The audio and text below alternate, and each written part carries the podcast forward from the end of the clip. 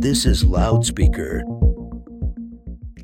Please don't go, I need you so I.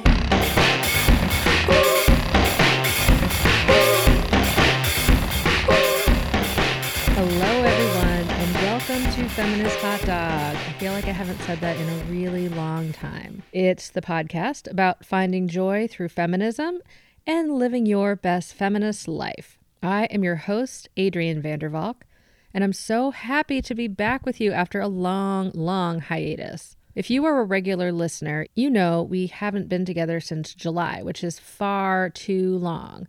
But I had to take a break so I could pick up my entire world and move from Montgomery, Alabama to Jersey City, New Jersey, which is right across the Hudson River from New York City. So now I get to look at the Statue of Liberty every day on my morning walk, which is kind of awesome, but also fills me with many mixed feelings these days, as I'm sure you can imagine. Anyway, I am thrilled to be back and to bring you today's interview with a writer named Jessica Hoppe, who I had never met before we talked. Uh, but basically, I read an amazing article she wrote about racism in recovery spaces, and I stalked her on the internet, as one does and said that I'd love to talk to her because for me, feminism and racism and substance abuse disorders are all very closely intertwined. She said yes, and we had a lovely talk. It was really hard to pick the best nuggets for this episode, but um, I hope you enjoy what she has to say. Jessica's article was called the first step to recovery is admitting you are not powerless over your privilege. And I highly encourage you to read it, even if you are not in recovery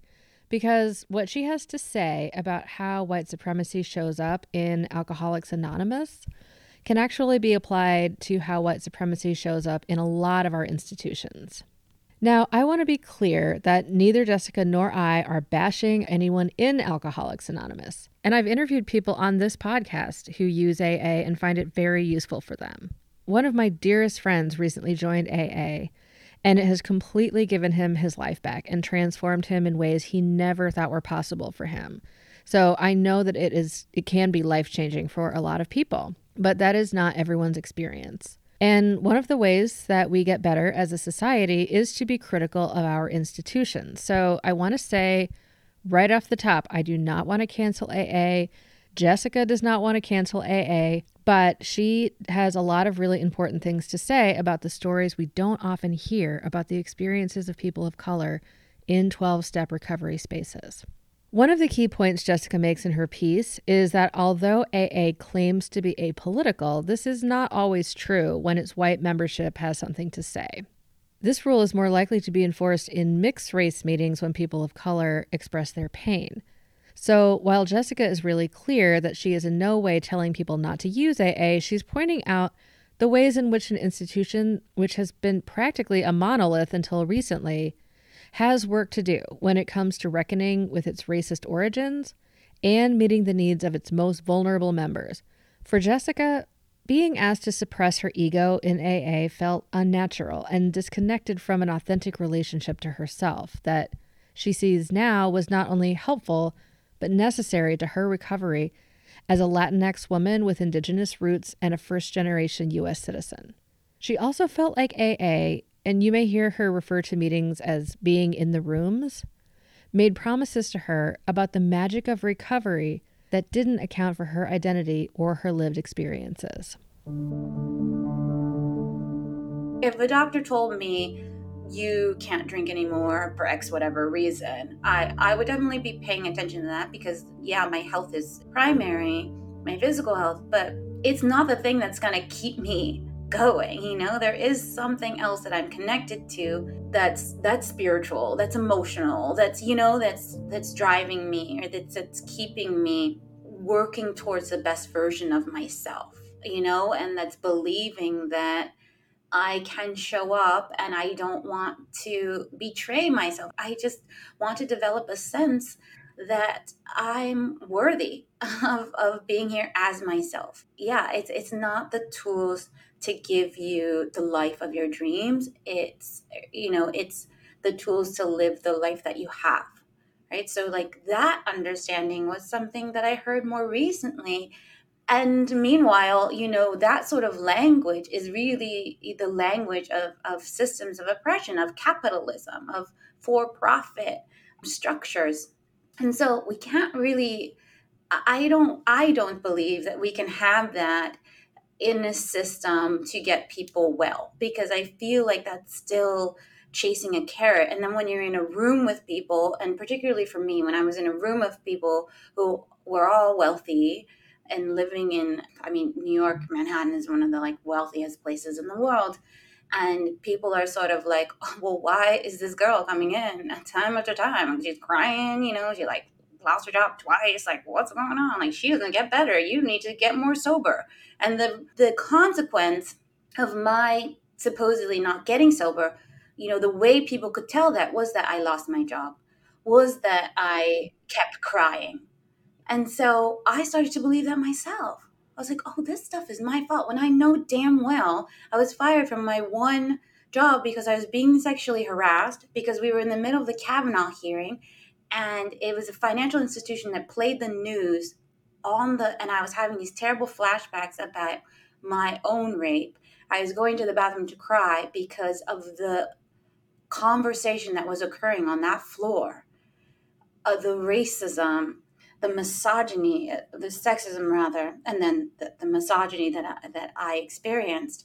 And if you speak up, oh well, they'll put you on the track to get rid of you, no no problem, no matter what. But when I came to the rooms, it was a matter of sobriety and zen and, and wellness and an inner peace and something that I had just not achieved yet. And it was such classism and privilege and, and racism ultimately. Classism and racism are, are just, like I said recently, they're two heads of the same snake, just like sexism. So when when you are in the intersection of all these things and you're bringing this all these conditions, there's no way to get better in the way the ways that you need. So I started pulling away. I, I really did. And I started questioning a lot of things. And then the damn pandemic happened. Like, oh, holy moly. And I re entered the rooms like via Zoom and I was I just wasn't um, connecting. And then wow, George Floyd and you know the latest iteration of the Black Liberation Movement because people have been fighting for this forever. And it just the the connection the connective tissue here it, it cannot be denied. And if anyone is in the room silencing people you must understand that is that is completely racist. You know it's completely harmful uh, there's no if, ands, or buts. If you're telling people principles before personalities, if you're telling people outside issues, if you're silencing people, if you're messaging them in the chat and saying, Can we direct? This sounds a little hostile. Or you're being offensive, or you're calling BIPOC bigots. People are saying, well, thank God we don't have to talk about this in AA because then we'd have to protest AA like everything else. Things like this are very harmful. I cannot say that like just more plainly, it's completely harmful. In addition to being silenced about the death of George Floyd, Jessica told me another story about an experience she had when the protests first began that made it clear the recovery community she was part of at the time was not equipped to support her. I had a moment in an AA meeting that was originally my home group, and there was a time where everything was sort of popping off in New York. And there were some looting here in Soho where I live. And I woke up to a bunch of texts, uh, this group text that I was on from one friend who happened to be all white women, uh, you know, who are all pretty affluent and living not in New York, but around in the suburbs and like the suburbs around the city. And some are in the city as well. But it was only talk. It was like ping, ping, ping, ping, ping, text, text, text, text, text, all about what happened to the Chanel store, what happened. Oh, the state of Soho. Oh, the you know, and I was like, just infuriated. Not one person mentioned what the protests are for, the innumerable amount of bodies and Black death that are occurring around us. I was uh, beside myself, and this this happened And and I'm telling you, the rooms were no different. Exactly the same. Everyone was just like, oh my, I can't sleep. And it's just, you know, I'm very far from my sobriety because, you know, if I if I'm not sleeping, then I'm not sober. And and I'm just like, oh my, oh, oh my, indeed. You know, like, oh, oh boy, the privilege. And everyone was just sort of underneath this this safe umbrella that people have, you know, people sort of trot out to be like, well, we don't deal with that here. We don't we don't do that here. That only falls upon uh, people who are marginalized because we're protecting the comfort of the majority. And we're calling it sobriety. You know, your sobriety is your sobriety. You own that. You are responsible for that. If I've endured being told that it was hard to hear me after sharing about my rape and I didn't drink or pick up, you sure as hell can listen to someone who is black, who is a person of color, talk about how racism has seriously thwarted and and and changed their life. Their trajectory, like career career trajectory, their mental health, you know, like uh, just so many, so many different ways that literally affect why someone would drink or use. And uh, now you're laying them with conditions. Now they cannot, you know, be here and be be talking about this. And now we, you know, people will just say, uh, outside issue. Can we redirect? In her article, Jessica laid out some of the history of AA that led us here.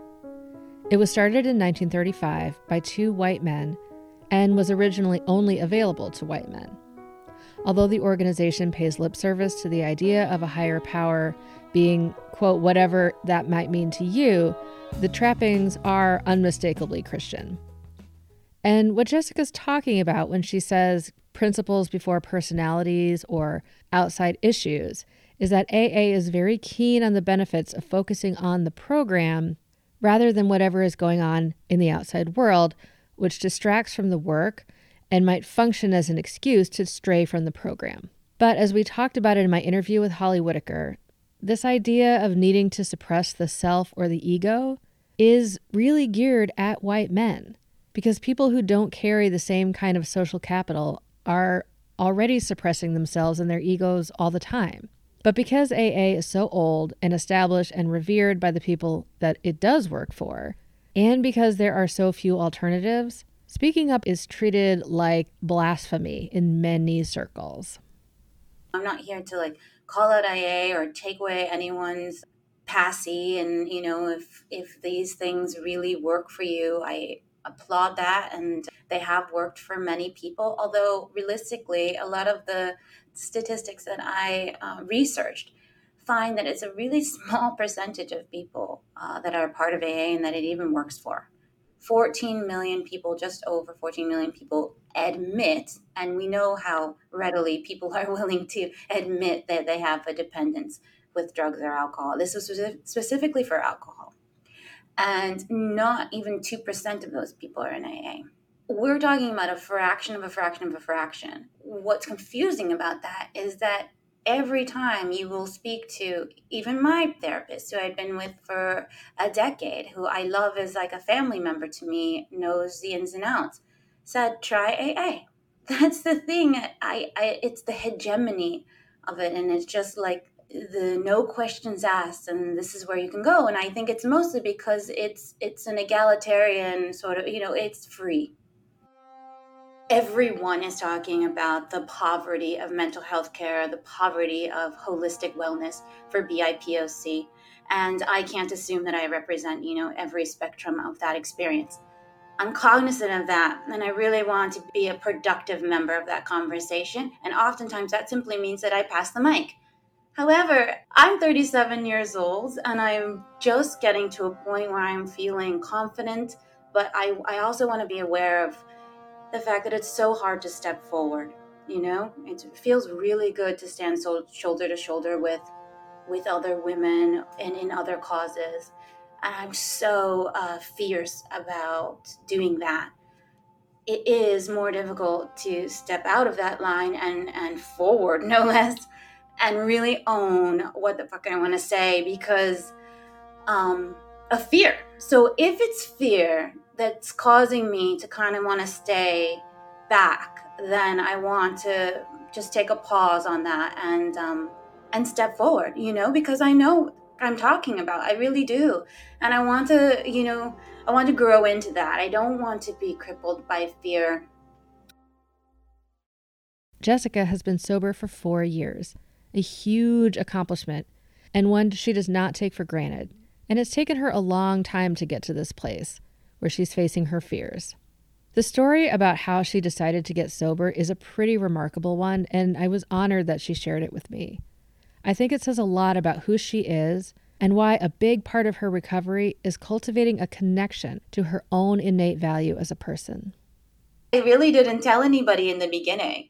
I I just hibernated. I just locked myself up and I was like, okay, I'm gonna do these 90 days and and see how it goes. And I don't I, I know that I cannot hear anyone else's opinion because they're gonna tell me that and I'm I'm not gonna be prepared to answer. I need to investigate this for myself. So I really only told uh, my sister, my mother, and um, my brother-in-law who was there too the night that I told them that I was crossing the West Side Highway in a blackout and a woman who was sitting on the steps of the Guggenheim saw me and she grabbed me off before I was hit by, you know, coming traffic.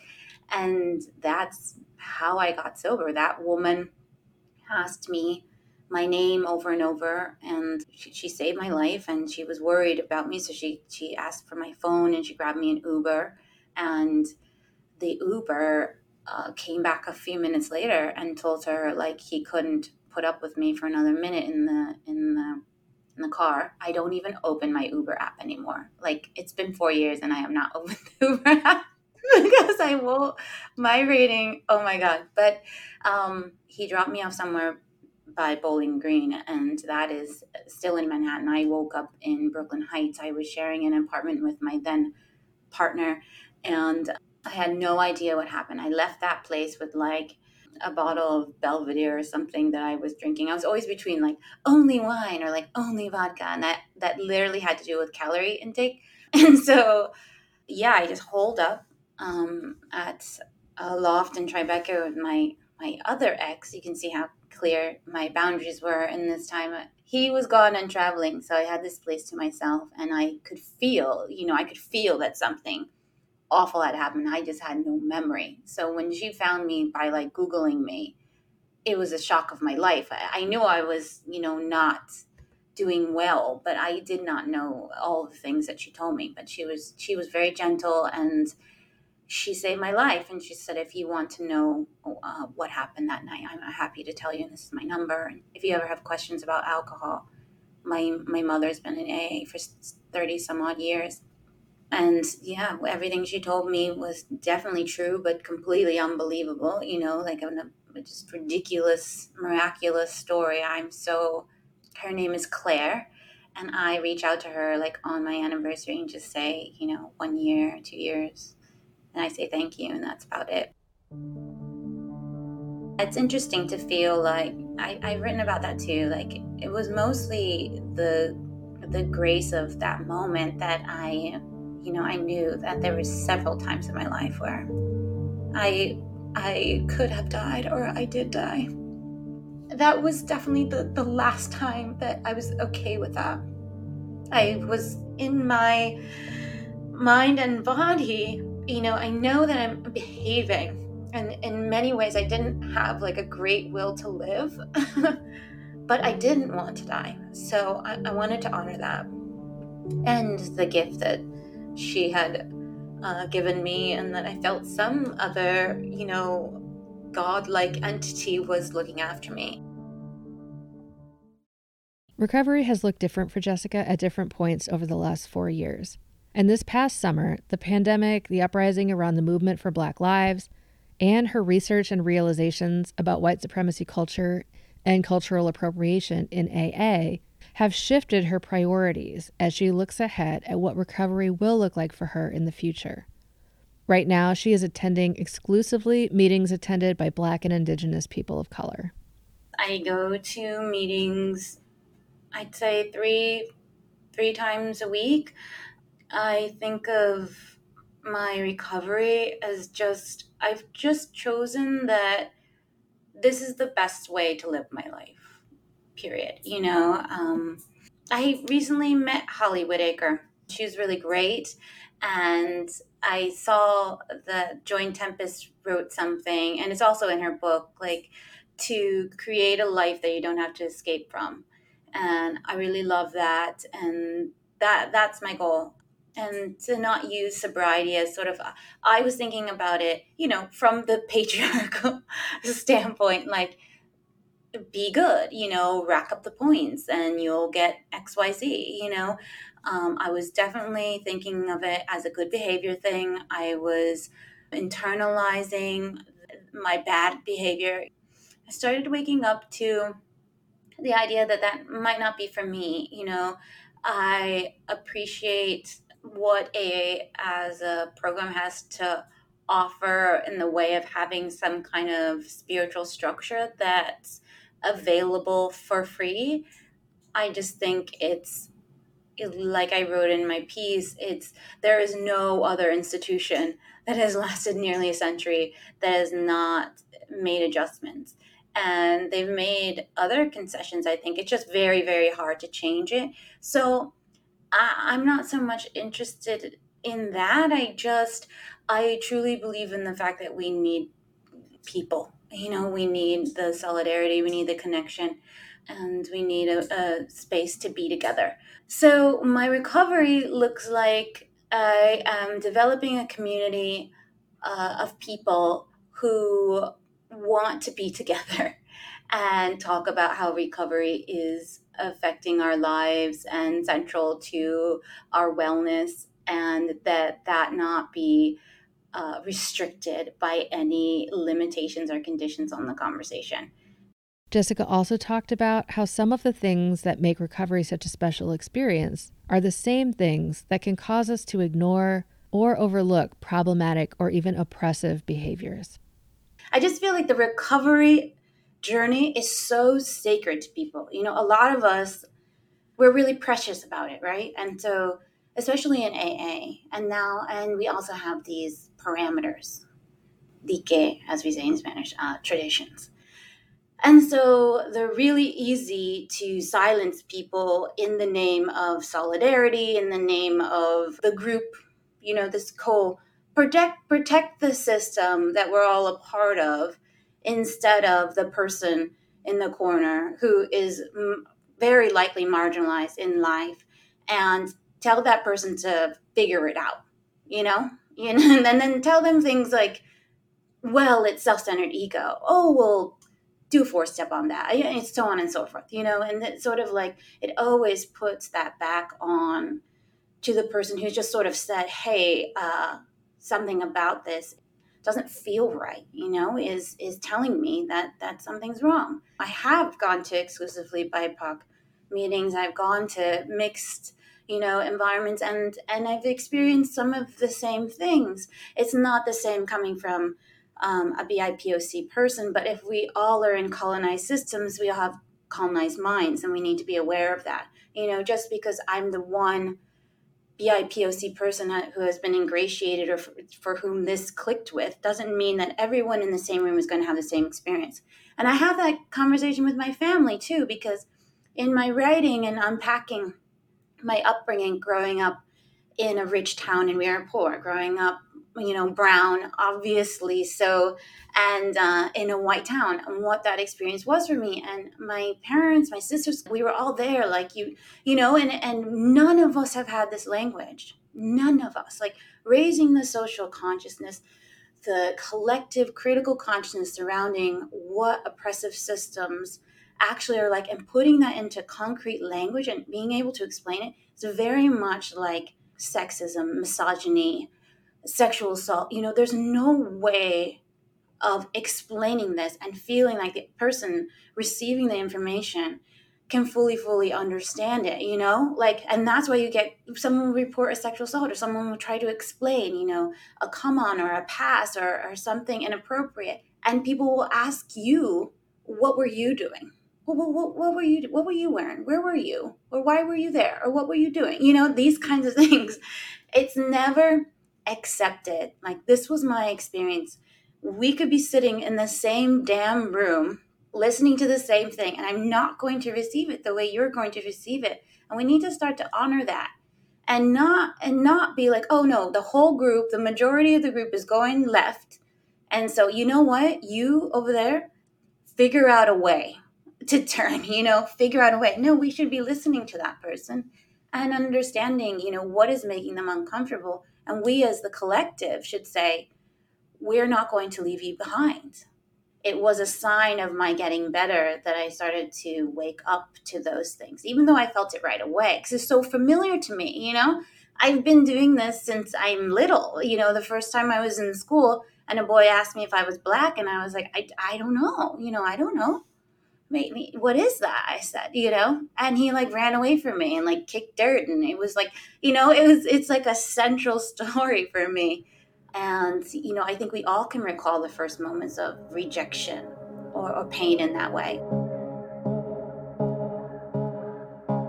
Jessica's family story is really central to her own.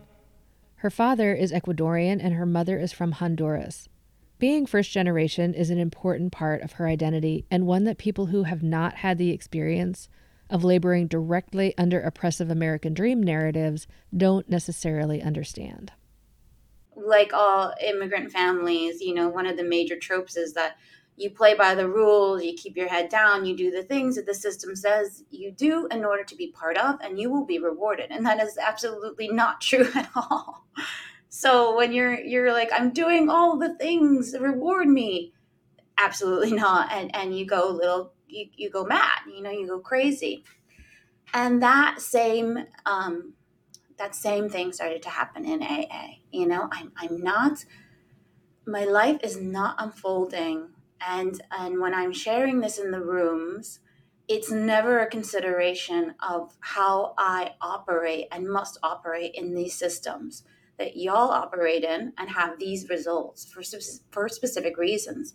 And they're not happening that way for me. And what I do want to talk to them, you talk about them, you silence me, whether they be about sexual assault or trauma in that way as a woman, or you know, race-related trauma, race-related oppression that I'm facing. And sort of got turned around, either like very specifically in just saying principles before personalities, or do step four, or you know, we're all limited by our uh, self obsession, and really what we should be doing is accepting and loving each other.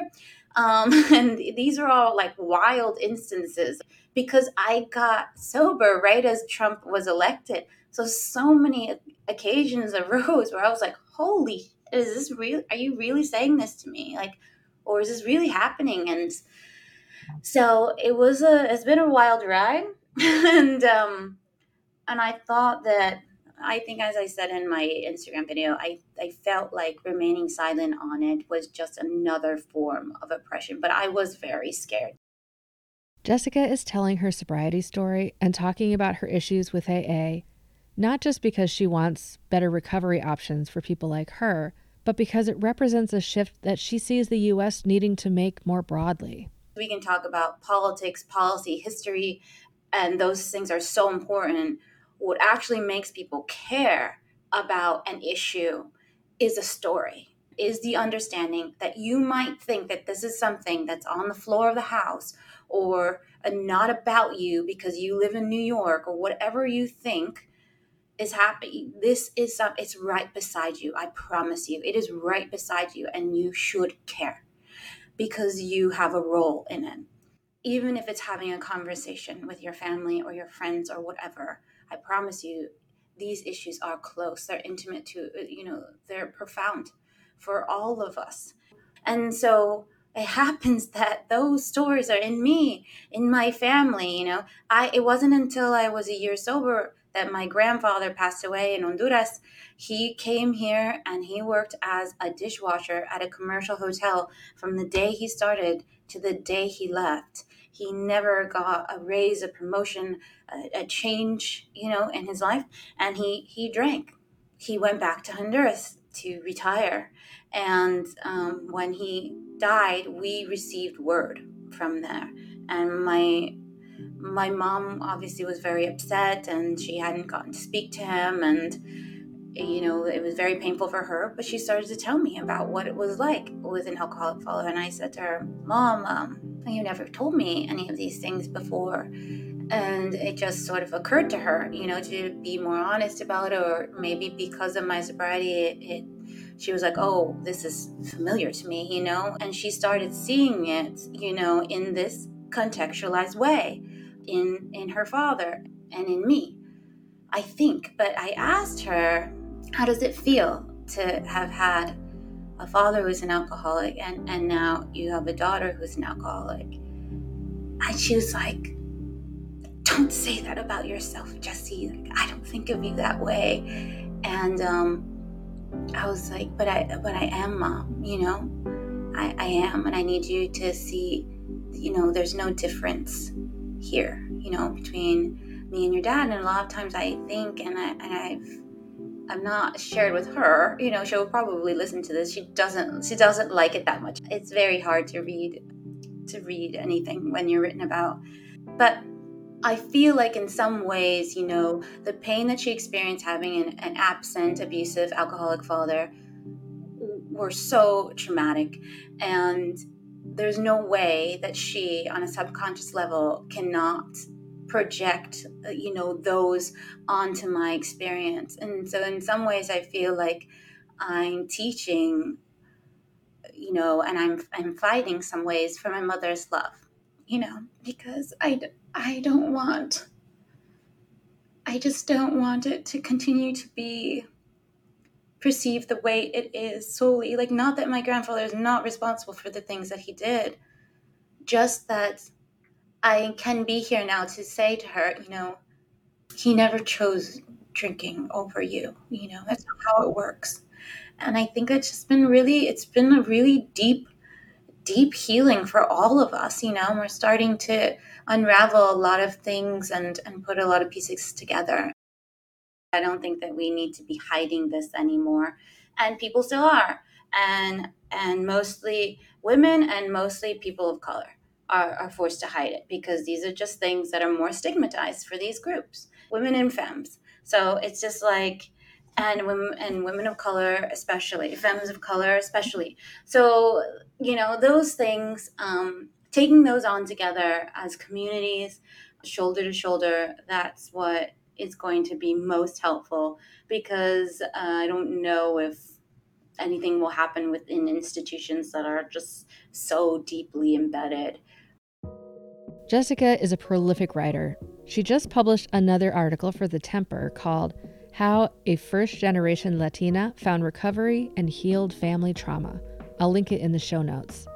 In addition to writing about recovery, she is also the mind behind Nueva Yorka, a popular blog slash Instagram slash editorial and branding platform that I highly recommend you check out. And she's also writing a book and a column for In the Know, all creative outlets that she says have helped her find trust in herself, her ideas, and her voice, as well as connect with other people at a time when it's easy to feel isolated.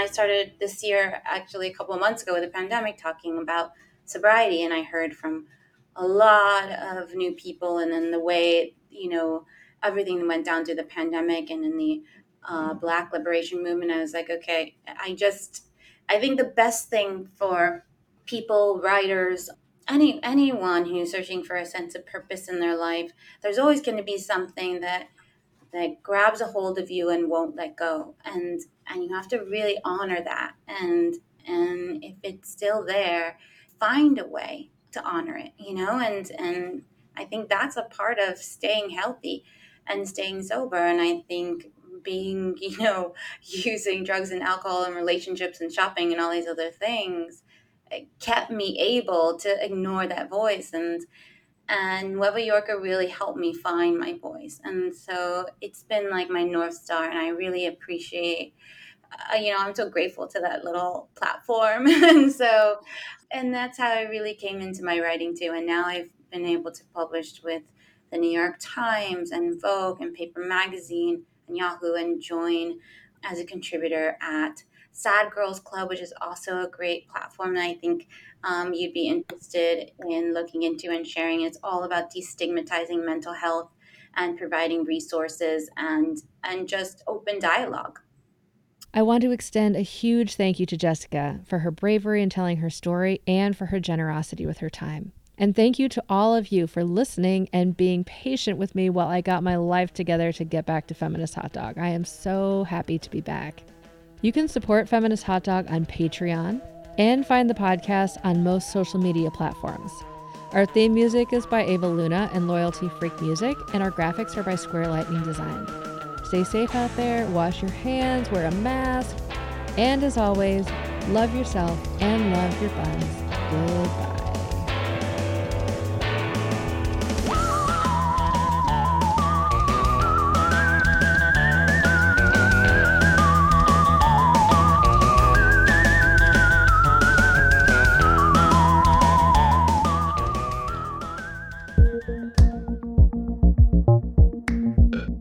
This is Loudspeaker